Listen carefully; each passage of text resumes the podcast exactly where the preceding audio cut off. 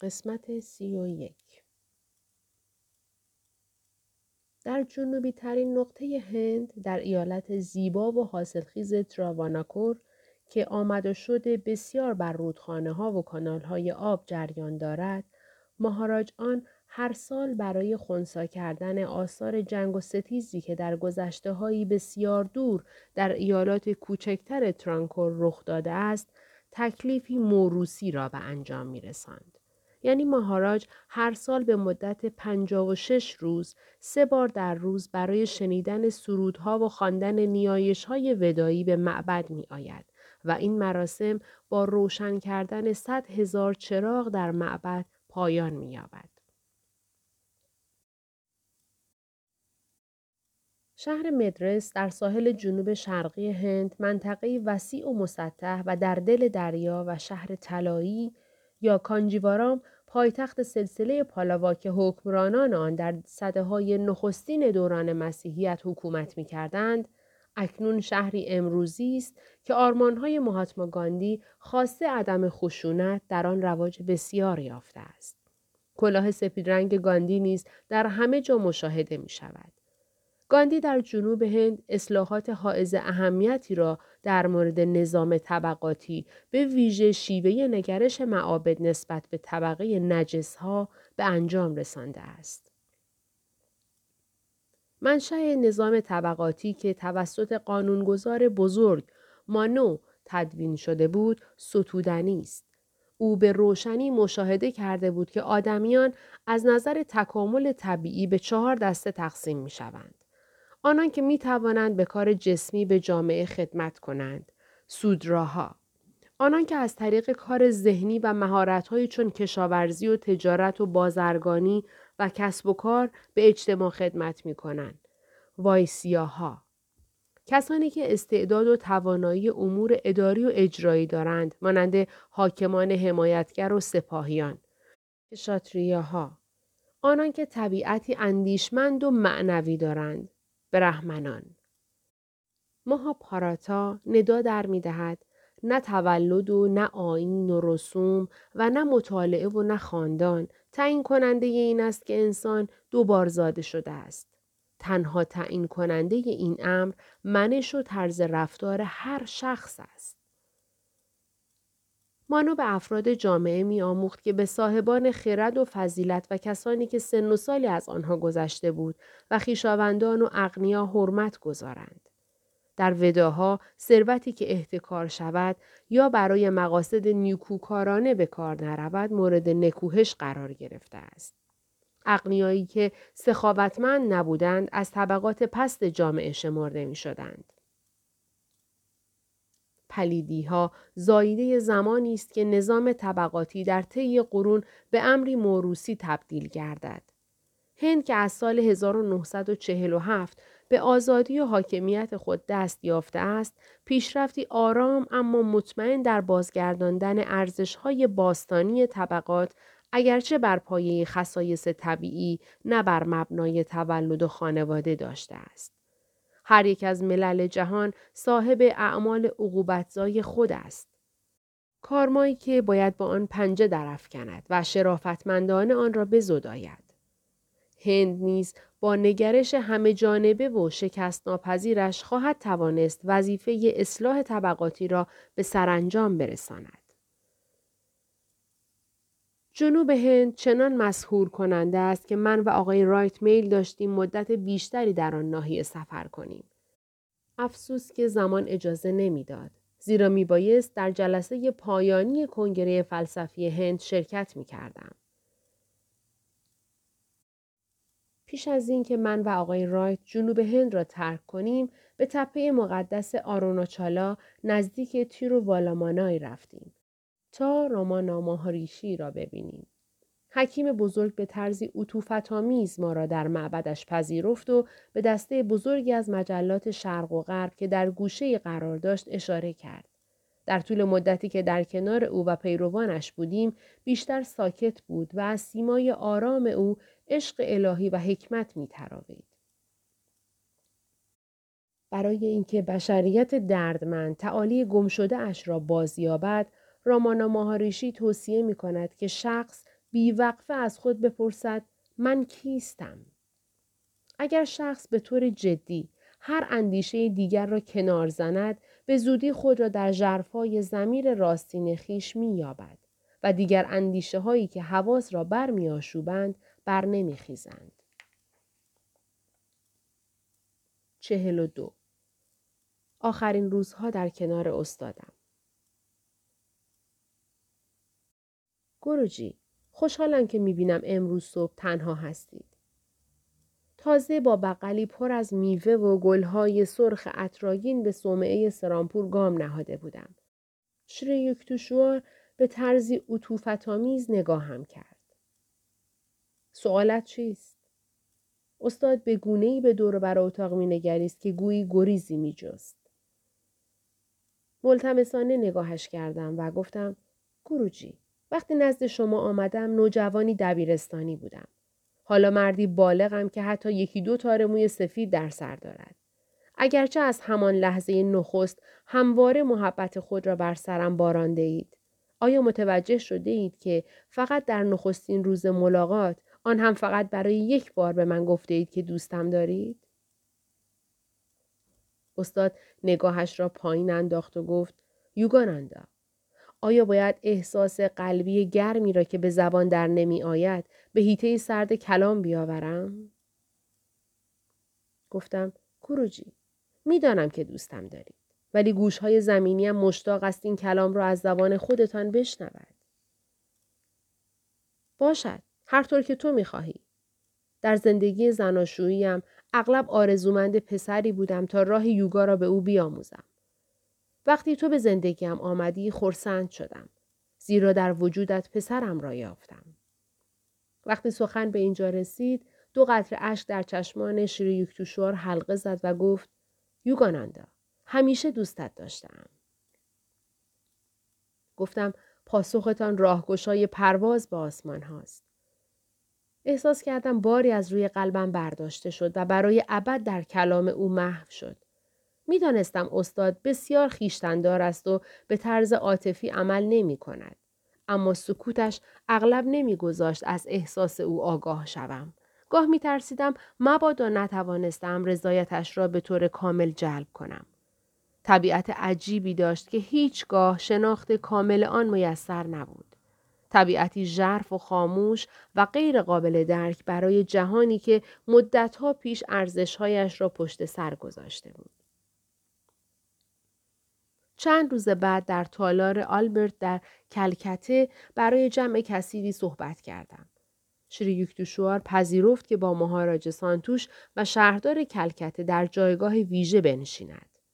استاد در مورد صحبتم سخنی نگفت، اما هرگاه در طول سخنرانی به او می‌نگریستم خرسند به نظر می‌رسید.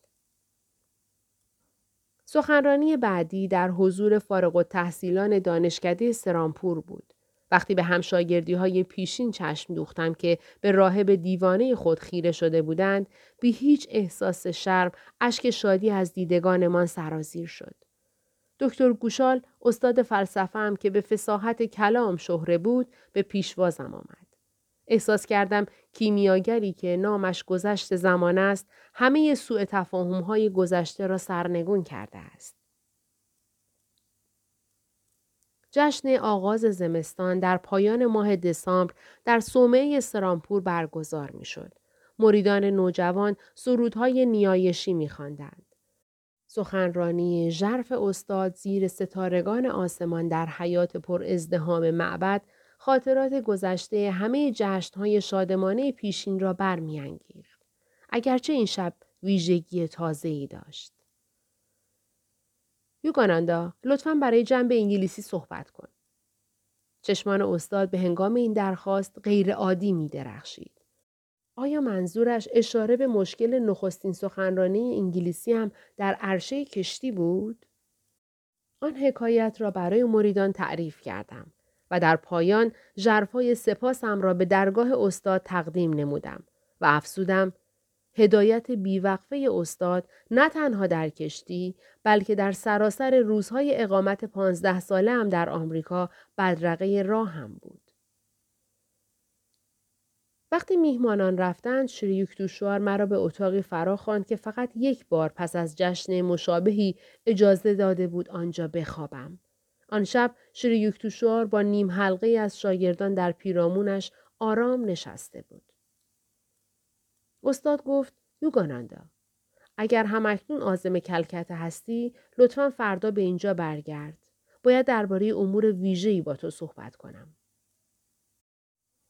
غروب روز بعد شری یوکتِشوار با چند کلام تبرک‌آمیز ساده لقب راهبانه پاراهمسا را به من عطا کرد. همچنان که در برابر استاد زانو زده بودم افزود: اکنون این لقب رسما پیش از نام تو می آید و جایگزین عنوان قبلیت سوامی می شود. در دلم خندیدم و به تکاپوی شاگردان غربیم برای تلفظ این کلمه اندیشیدم. استاد با لحنی آرام و نگاهی نرم گفت: کارم در این عالم به پایان رسیده و از این پس تو باید آن را ادامه دهی. قلبم از ترس به تپش افتاد. آنگاه استاد ادامه داد: لطفاً یک نفر را به پوری بفرست تا اداره اشرام آنجا را به عهده بگیرد. همه چیز را به دست تو می سپارم.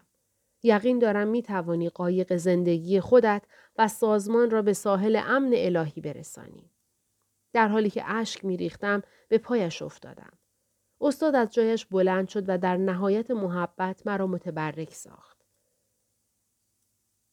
روز بعد سوامی سباناندا را که یکی از سرسپردگان استاد بود از رانچی فرا خواندم تا صومعه پوری را اداره کند.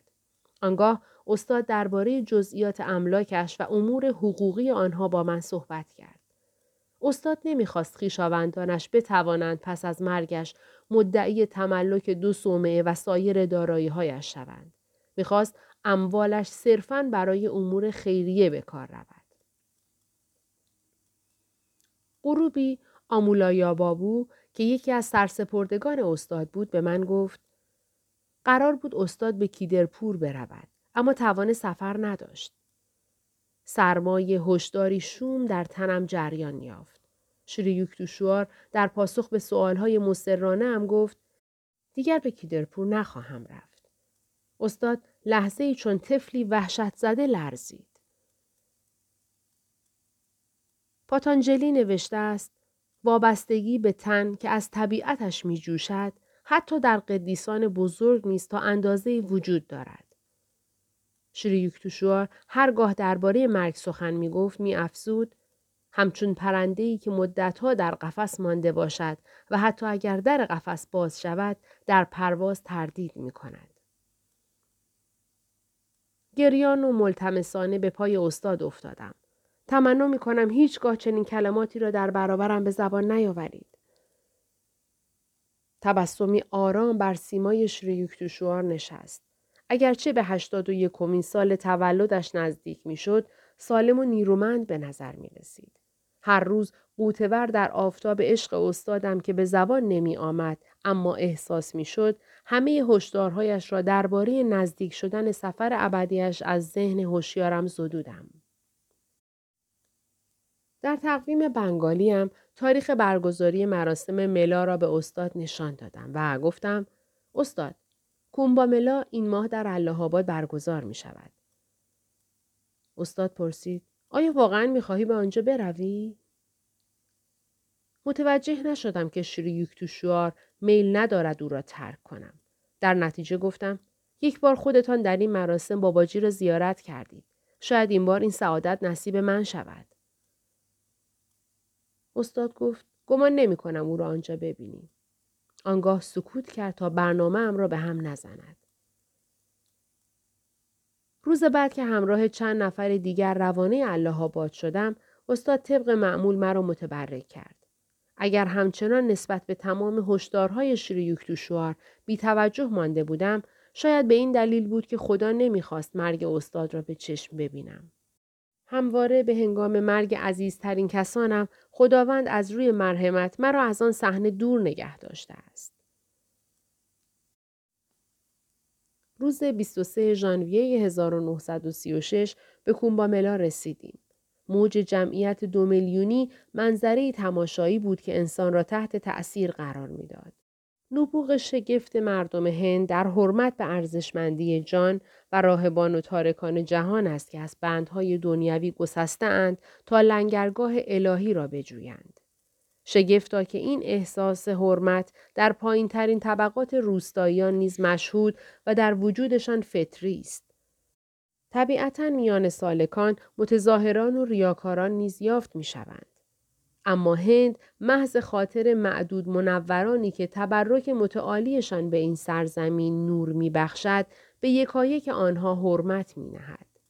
غربی‌هایی که شاهد این منظره بودند، فرصت نادری یافته بودند تا نبض ملت هند و اشتیاق معنوی آنها را احساس کنند. شور و شوقی که هند را در برابر ضربه‌های زمان ایمن نگه داشته است. روز نخست را فقط به تماشای مراسم و هزاران زائری گذراندیم که برای زدودن گناهان خیش تن خود را در رود مقدس گنگ می شستند. کاهنان برحمن آداب و آیینی را به جای می آوردند. افراد پیشکش‌هایی به پای راهبانی که خاموش نشسته بودند می‌ریختند.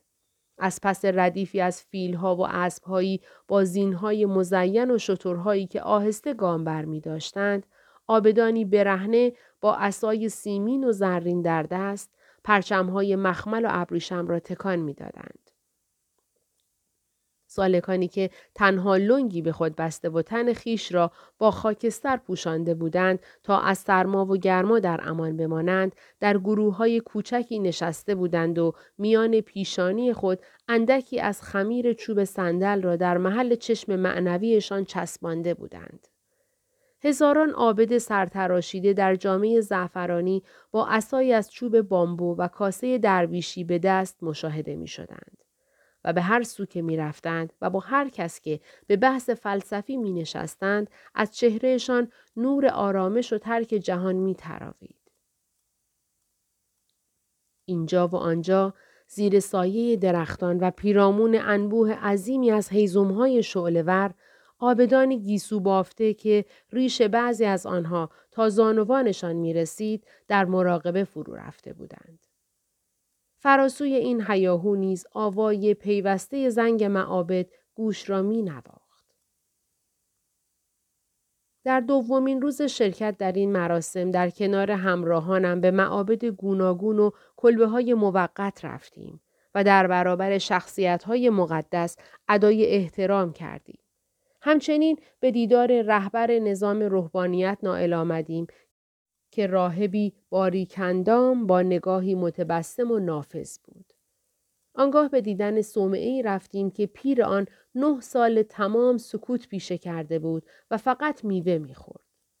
بر سکوی صومعه راهبی نابینا نشسته بود که دیده درونش بیدار بود، با دانش ژرف متون مقدس و مورد احترام همه فرقه ها.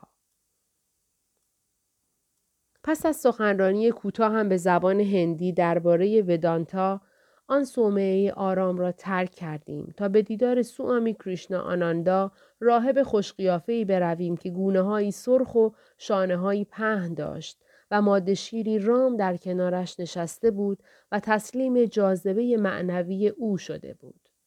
از قرار معلوم جانور وحشی به تبعیت از او گوشتخواری را کنار گذاشته بود و برنج و شیر می‌خورد. راهب به حیوان آموخته بود که با غرشی عمیق به ذکر کلمه مقدس بنشیند تا در این عالم سرسپرده گربسان نیز وجود داشته باشد. ماجرای بعدی ما گفتگو با سالک ادیب جوان و فرهیخته‌ای بود که در دفتر خاطرات سفر آقای رایت چنین روایت شده است. سوار اتومبیل از روی پلی که قژ و قژ صدا می‌کرد از رودخانه گنگ گذشتیم. آنگاه مانند مار از میان جمعیت و کوچه‌های تنگ و پیچ در پیچ خزیدیم. سپس از برابر محل ملاقات بابا جی و شری یوکتِشوار عبور کردیم.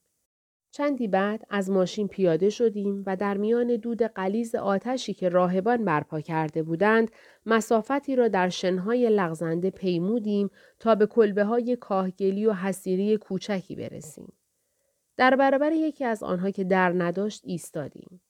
این سرپناه متعلق به راهب جوان آواره‌ای بود که هوشمندیش زبانزد خاص و عام بود. جوان چهارزانو بر توده‌ای از کاه پاک و زردوش نشسته بود. تنها پوشش و تنها مایملکش تکه پارچه‌ای زعفرانی رنگ بود که بر شانه‌هایش انداخته بود. وقتی به درون این کلبه خزیدیم، چهره‌ای نورانی به ما لبخند می‌زد. در پای این جوان به روشنبینی رسیده نشستیم. در حالی که چراغ زنبوری کنار روزنه در ورودی نوری شگفت و سایه روشنهایی را بر دیوارهای کاهگلی میتاباند. از چشمان این جوان شادمانی میتراوید. دندانهای بی‌نقص او از سفیدی میدرخشید. اگرچه زبان هندی را نمیفهمیدم، حالت گویای چهرهش کاملا آشکار بود. سرشار از شور و عشق و درخشش معنوی. هیچ کس نمی توانست در عظمت هستیش تردید کند. زندگی شادمانه انسانی عاری از هر گونه وابستگی به جهان مادی را مجسم کنید. رها از مسائلی چون پوشاک و تناول خوراکی‌های متنوع و لب نزدن به غذای پخته، بدون کاسه گدایی در دست و همواره در حال توکل به خدا. رها از واهمه وسایل نقلیه. کسی که فقط در ساحل رودخانه‌های مقدس گام برمی‌دارد و هرگز بیش از 7 روز در مکانی نمی‌ماند تا از هر گونه وابستگی در امان ماند. روحی چنین فروتن که به استادی مسلم وداها رسیده و از دانشگاه بنارس فوق لیسانس متون مقدس را گرفته است. وقتی در کنارش نشستم، احساس متعالی وجودم را فرا گرفت. شاید این تجربه پاسخ برای دیدار هند واقعی و باستانی بود. زیرا او نمایانگر راستین این سرزمین غول‌های معنوی است. از او که کاراپاتری صدایش می‌کردند، درباره سرگردانی و بیجا و مکانیش پرسیدم. آیا به جز این پوشش جامه‌ی دیگری برای زمستان ندارید؟ نه، همین کافی است. آیا کتابی را با خود حمل نمی کنید؟ نه، با اتکا به حافظه ام به علاقمندان تعلیم می دهم. دیگر چه می کنید؟ در ساحل رودخانه گنگ پرسه می زنم. کلام آخرش سبب شد که زندگی ساده اش را آرزو کنم. به یاد آمریکا افتادم و تمام مسئولیت هایی که بر شانه ام بود.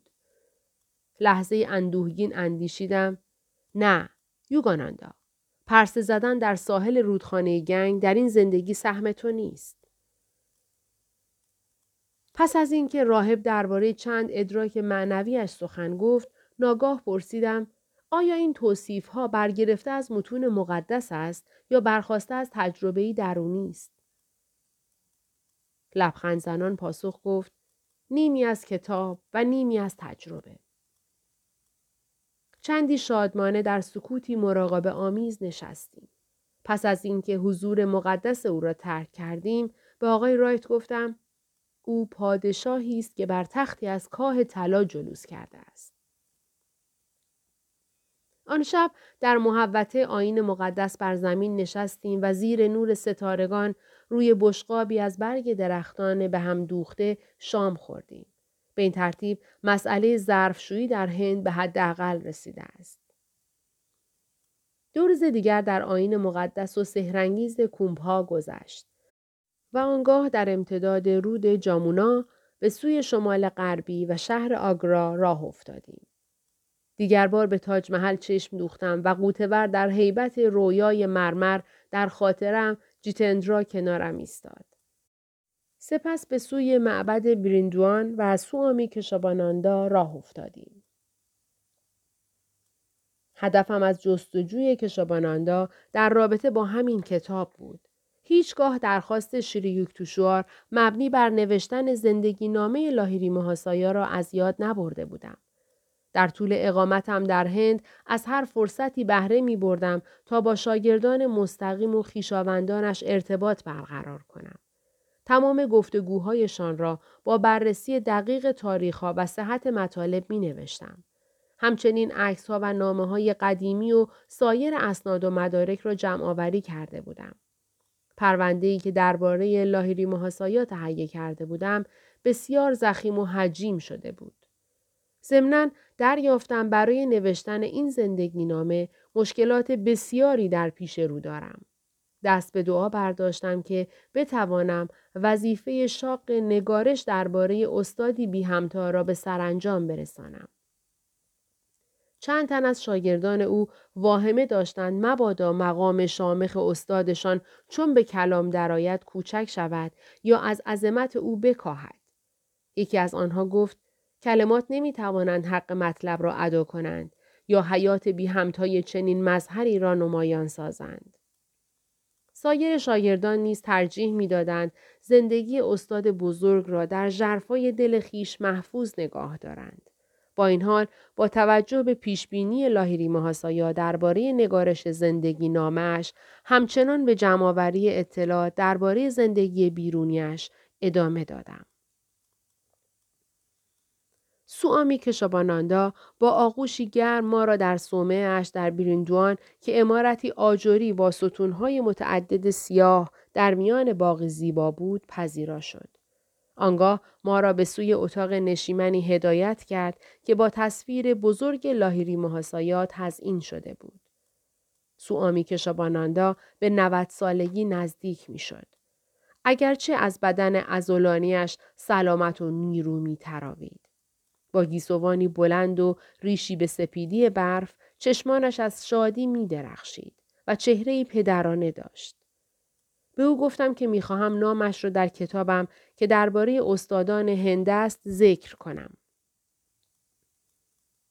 از آنجا که یوگی‌های بزرگ اغلب تمایلی به گفتگو ندارند، ملتمسانه به او لبخند زدم و گفتم لطفاً درباره اوایل زندگیتان بگویید. سوامی کشاباناندا حالت متواضعانه‌ای به خود گرفت و گفت زندگی اجتماعی چندانی نداشتم.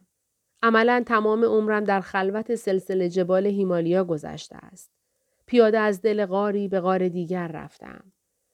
چندی در بیرون شهر هاردوار در دل بیشه‌زاری محاط میان درخت‌های سر به فلک کشیده صومعه کوچکی داشتم. خلوتگاه آرامی که به دلیل مارهای کبرایش کسی به آنجا نمی آمد. اما پس از چندی سیل رودخانه گنگ هم صومعه و هم مارهای کبرا را با خود شست و برد. آنگاه شاگردانم کمک کردند تا این معبد را در بریندوان بسازم. سوامی کشاباناندا سرش را تکانی داد و گفت در آن ارتفاعات معنوی کمتر پیش می آید که جانوران وحشی به یوگی ها آزار برسانند. یک بار در جنگل با ببری روبرو شدم. چنان از ترس جهیدم که حیوان سر جایش میخکوب شد. آنگاه سوامی کشاباناندا با یادآوری خاطرش لبخندی زد و ادامه داد. گهگاه برای دیدار استاد خلوتگاهم را ترک می کردم و به بنارس می رفتم. او همیشه درباره سفرهای بیوقفه هم در ارتفاعات هیمالیا با من شوخی می کرد. یک بار گفت پاهایت نشان از عشق به راهپیمایی دارند. خوشحالم که سلسله جبال هیمالیا آنقدر بزرگ هست که بتواند فرش زیر پایت باشد.